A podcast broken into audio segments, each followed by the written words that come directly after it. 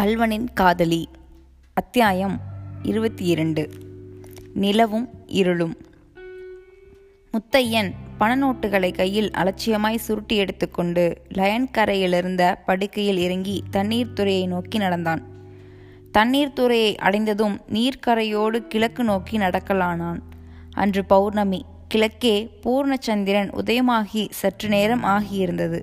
மேற்கே இருட்ட இருட்ட நிலவு வெண்ணிறம் பெற்று பிரகாசித்தது.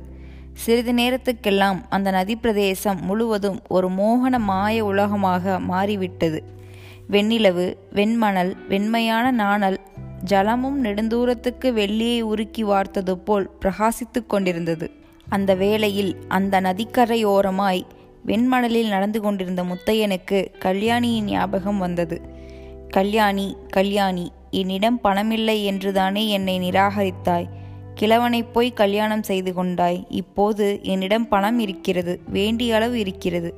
இரு இரு. ஒரு நாளைக்கு உன்னை நான் பார்க்காமல் இருக்கப் போவதில்லை. இவ்வளவு பணத்தையும் உன் தலையிலே போடுகிறேன். அப்போது நீ என்ன சொல்லப் போகிறாய் பார்க்கிறேன் என்று தனக்குத்தானே சொல்லிக்கொண்டான் நீ என்ன சொல்லப் போகிறாய்? என்னை திருடன் கள்ளன் என்று சொல்லப் போகிறாய். என்னை பார்க்கவே பயப்படுவாய். உளறியடித்து கொண்டு போலீஸ்காரர்களை கூப்பிடுவாய். ஹஹஹா என்று சிரித்தான். அந்த நிசப்தமான நதி பிரதேசத்தில் அந்த சிரிப்பின் ஒளி பயங்கரமாய் கேட்டது. ஆனால் என்னை திருடனாக பண்ணியது யார்?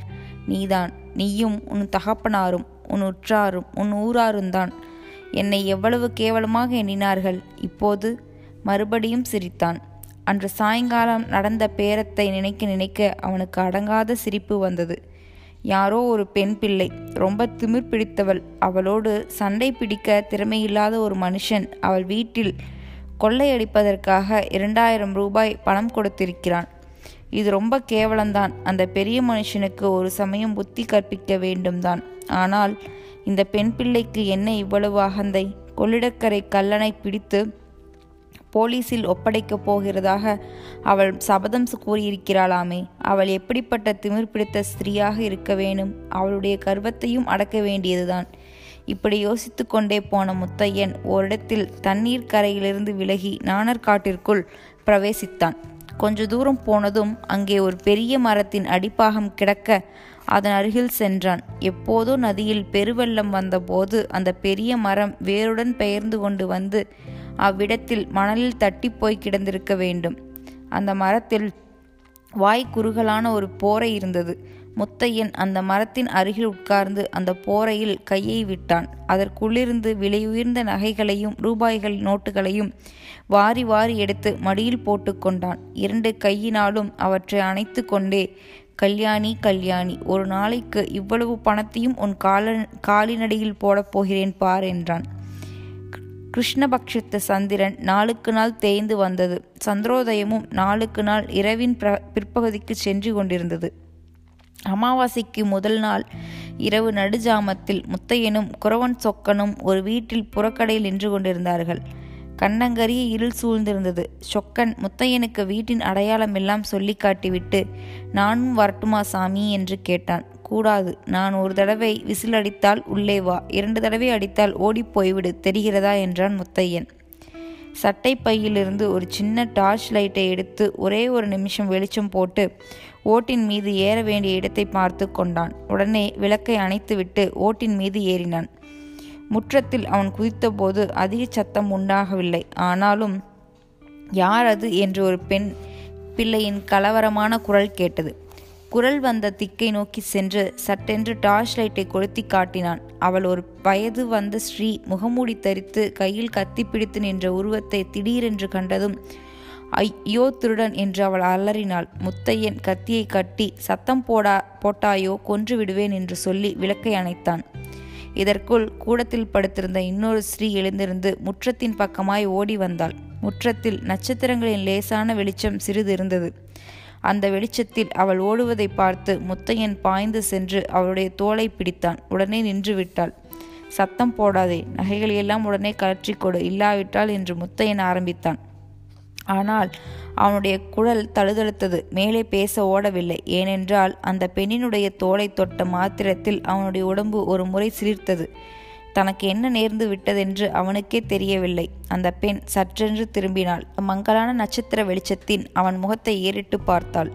என் நகைகள்தானா உனக்கு வேண்டும் முத்தையா? என்று கேட்டாள். முத்தையனுடைய காலில் அடியிலிருந்து பூமியே நழுவி விட்டது போல் அவனுக்கு தோன்றிற்று. அந்த குரல் அது யாருடையது?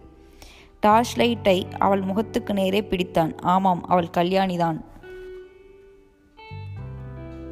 அத்தியாயம் இருபத்தி மூணு. பண்ணையாரின் தவறு. கல்யாணியின் கல்யாணத்தன்று திருமாங்கல்ய தாரணம் ஆனதும் அவள் மூ மூர்ச்சியாகி விழுந்தாள் என்று சொல்லிவிட்டு பிறகு அவளை நாம் கவனிக்காமலேயே இருந்துவிட்டோம். அதன் பின்னர் இன்று வரையில் அவளுடைய வாழ்க்கையில் நடந்த சம்பவங்களை தெரிந்து கொள்வது இப்போது அவசியமாகிறது. தாமரை ஓடை பண்ணையார் பஞ்சநத்தம் பிள்ளை இந்த உலகில் தப்பி பிறந்த உத்தம புருஷர்களில் ஒருவர். அவர் தமது வாழ்க்கையில் ஒரே ஒரு தவறுதான் செய்தார். அது அந்த முதிய வயதில் ஒரு இளம் பெண்ணை கல்யாணம் செய்து கொண்டதுதான். இது பெரும் பிசகு என்றாலும் அவருடைய பூர்வ சரித்திரத்தை நாம் தெரிந்து கொள்ளுவோமானால் அவரிடம் கோபம் கொள்வதற்கு பதில் அனுதாபமே அடைவோம். பஞ்சநதம் பிள்ளை படித்தவர். விசால நோக்கமும் உயர்ந்த லட்சியங்களும் உள்ளவர். கொஞ்ச நாளைக்கு அவர் பிரம்மஞான சங்கத்தில் சேர்ந்திருந்தார். பிறகு அச்சங்கத்தின் கொள்கைகள் சில பிடிக்காமல் விட்டுவிட்டார். தேசிய இயக்கத்திலே கூட அவருக்கு ஒரு சமயம் சிரத்தை இருந்தது. ஆனால் அந்த இயக்கம் ரொம்ப தீவிரமாகி சட்டம் மறுத்தல் சிறைக்கு செல்லுதல் என்றெல்லாம் ஏற்பட்ட போது இது நமக்கு கட்டி வராது என்று ஒதுங்கிவிட்டார். ஒரே ஒரு தடவை அவர் ஜில்லா போர்டு தேர்தலில் நின்று ஜெயித்து அங்கத்தினரானார். ஆனால் ஒரு வருஷ அனுபவத்தில் அதிலே நடந்த அக்கிரமங்களையும் ஊழல்களையும் சகிக்க முடியாதவராய் ராஜினாமா கொடுத்துவிட்டார். சொந்த வாழ்க்கையில் அவருடைய நடத்தை மாசற்றதாய் அப்பளுக்கு சொல்ல இடமற்றதாய் இருந்தது. லக்ஷ்மணை பற்றி சொல்லியிருக்கிறது ராமாயணத்தில். சீதாதேவியின் பாதங்களையன்றி அவளுடைய திருமேனியை அவன் பார்த்ததே இல்லை என்று. அம்மாதிரியே பரஸ்ரீகளை நான் கண்ணெடுத்து பார்த்ததில்லை என்று அவர் உண்மையுடன் சொல்லிக் கொள்ளக்கூடியவராயிருந்தார்.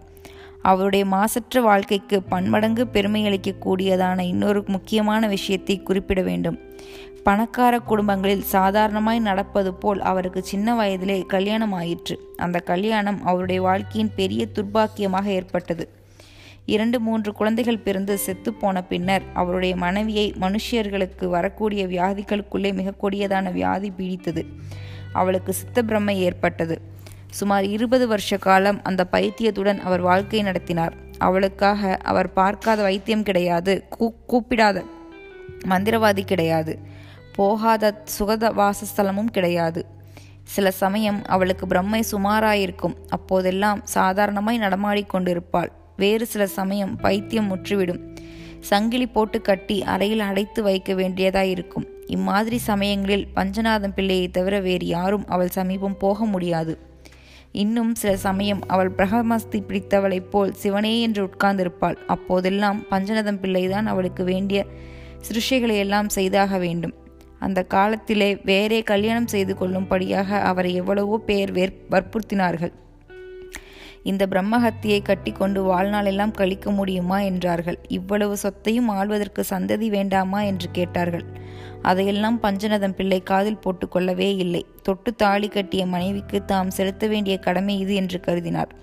சில சமயம் அவர் வருங்காலத்தை பற்றி எண்ணி கவலைப்படுவதுண்டு. தமது மனைவிக்கு முன்னால் தாம் காலஞ்செல்ல நேர்ந்தால் அவளுடைய கதி என்ன ஆகும் என்று எண்ணி பெருமூச்சு விடுவார். சுவாமி இவள் எத்தனை காலம் இப்படி கஷ்டப்படுவாள்? இவ்வளவு போதாதா? இவருடைய துன்பங்களுக்கு முடிவு உண்டு பண்ணக்கூடாதா? என்று சில சமயம் பிரார்த்திப்பார். கடைசியாக அவருடைய பிரார்த்தனை நிறைவேற்றிற்று. ஒரு நாள் அவர் ஊரில் இல்லாத சமயம் அந்த பைத்தியக்காரி திடீரென்று கூச்சலிட்டு கொண்டு ஓடி கொள்ளையில் இருந்த கிணற்றில் விழுந்து உயிரை விட்டாள். பஞ்சநதம் பிள்ளைக்கு இது ஒருவாறு மன ஆறுதல் அளித்தது என்றே சொல்ல வேண்டும்.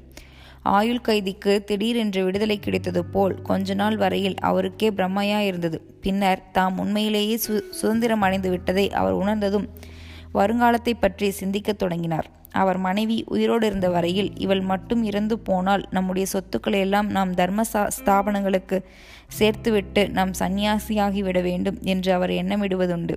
இப்போதும் அவருக்கு அந்த எண்ணம் மாறிவிடவில்லை. புதிதாய் கிடைத்த சுதந்திரத்தை இன்னும் கொஞ்ச நாள் அனுபவிக்க வேண்டும் என்றே ஆசையினால் சந்நியாசியாவதை தள்ளி போட்டு கொண்டிருந்தார். ஆனாலும் தேசத்தில் உள்ள முக்கியமான தர்ம ஸ்தாபனங்களை சந்நியாசி மடங்கள் இவற்றையெல்லாம் பற்றி அவர் விசாரிக்கவும் விவரங்கள் சேமிக்கவும் தொடங்கினார். இந்த மாதிரி நிலையில்தான் பஞ்சநத்தம் பிள்ளை கல்யாணியை பார்க்கவும் அவருடைய குதூகலமான சிரிப்பின் ஒளியை கேட்கவும் நேர்ந்தது. உடனே அவருடைய வாழ்க்கை நோக்கம் முழுவதும் அடியோடு மாறிப்போய்விட்டது.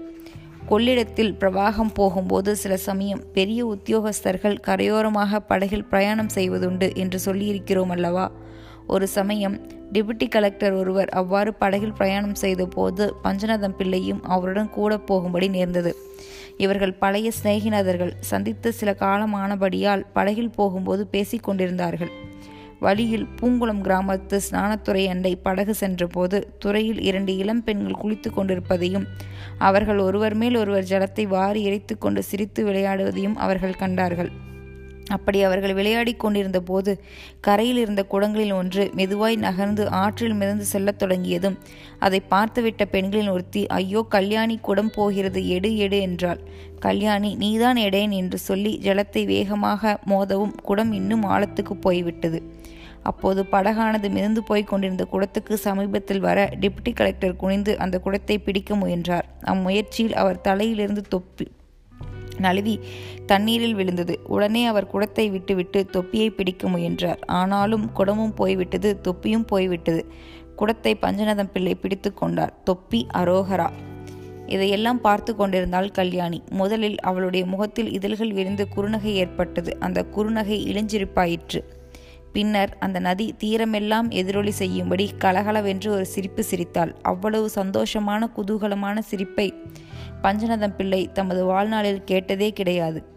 கன்னங்கள் குழியும்படி சிரித்த அந்த அழகிய முகத்தின் தோற்றமும் கிண்கிணியும் இனிய ஓசையை எத்த அவளுடைய சிரிப்பின் ஒளியும் அவருடைய உள்ளத்தில் நன்கு பதிந்து விட்டன. அந்த நிமிஷம் முதல் அவருடைய வாழ்க்கை நோக்கமும் மாறுதல் அடைந்தது. இத்தனை வருஷ காலமாய் முடிவே இல்லாதது போன்ற துன்பத்தின் மத்தியில் உழன்றாயிற்றே. இனிமேலாவது ஏன் சந்தோஷமாய் வாழ்க்கை நடத்தக்கூடாது என்று அவர் கருதத் தொடங்கினார். ஒருவேளை பஞ்சநாதம் பிள்ளைக்கு வயது வந்த புதல்வன் இருந்திருந்தால் அவனுக்கு கல்யாணியை மனம் செய்வித்து அவர்கள் சந்தோஷமாய் இருப்பதை பார்த்தே தாமும் மகிழ்ந்திருப்பார். அப்படி இல்லாத இல்லையாதலால் வாதங்களையெல்லாம் நினைவு கூர்ந்து அவற்றின் நியாயங்களை பற்றி சிந்திக்கலானார். முடிவில் கல்யாணியை பற்றி விசாரித்து அறிந்து அவளை கல்யாணமும் செய்து கொண்டார்.